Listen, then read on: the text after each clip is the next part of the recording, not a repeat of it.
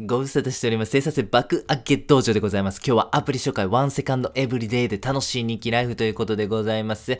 架空日記から取る日記へ今日からチェンジいたしましょう。はい、日記が続かない理由からおさらいしたいと思います。二つあるかなと思っております。一つ目が見返さないから意味ない問題。そして二つ目、書くのがめんどくさい問題でございますね。見返さないから意味ないってどういうことかと申しますとですね、日記の進化を発揮させるためには日記を定期的に見返す必要があると考えています。反省できて、そして課題を確認できて、それを成長につなげることができる。これ日記のね、非常にメリットでありますよね。しかしですね、日記は見返すタイミング難しいんですよね。毎日そんな僕たち暇じゃないんですよ。YouTube 見なあかん。テレビ見なあかん。ほんと忙しいんですよね。だから日記なんか見返すタイミングなんてないんです。だからこそこの日記を見返すというメリットを享受できないんですね。でもですね、5年日記というものはそういう欠点をですね、見事にアーキテクチャで解決してしまいました。ほんとすごいですよというね。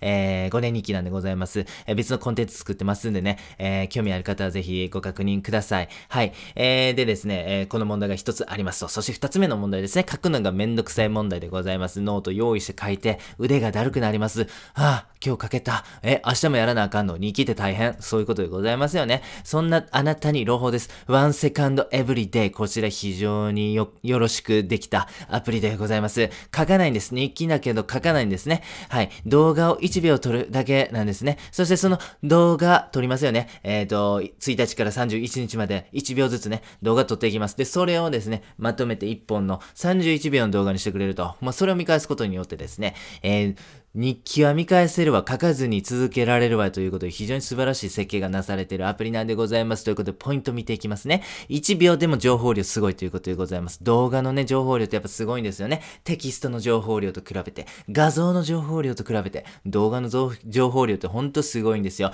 1秒であっても、その日何があったかということを思い出すに十分のきっかけを与えてくれるから、日記として十分な役割を果たしてくれるんですね。そして、書かないから続けられるというのが2つ目のポイント。書かないからめんどくさくない。書かないから腕がしんどくならない。しんどくならないから続けられるということでございます。ぜひね、日記何回もチャレンジしたけど、挫折してますねんというあなた、ぜひこのワンセカンドエブリデイで、今度こそ絶対日記を成功させてください。最後にやってみようのコーナーでございます。アプリ紹介、ワンセカンドダイアリーで、あエブリデイで楽しい日記ライフということでございますね。書く日記から取る日記へ、21世紀変えてまいりましょう。紫式部の時代、エジソンの時代、そして私たち、こう長年にわたってですね、日記というものを紙に書くという形式ですよね。でもね、これ21世紀的ではないなと思うんですよ。紫式部の時にはですね、スマートフォンってありませんでした。でも僕たち21世紀に生きる人間にとってスマートフォンってめっちゃ馴染みありますよね。だから紙に書くより動画なんじゃないかなというふうに思っております。日記の歴史的革命、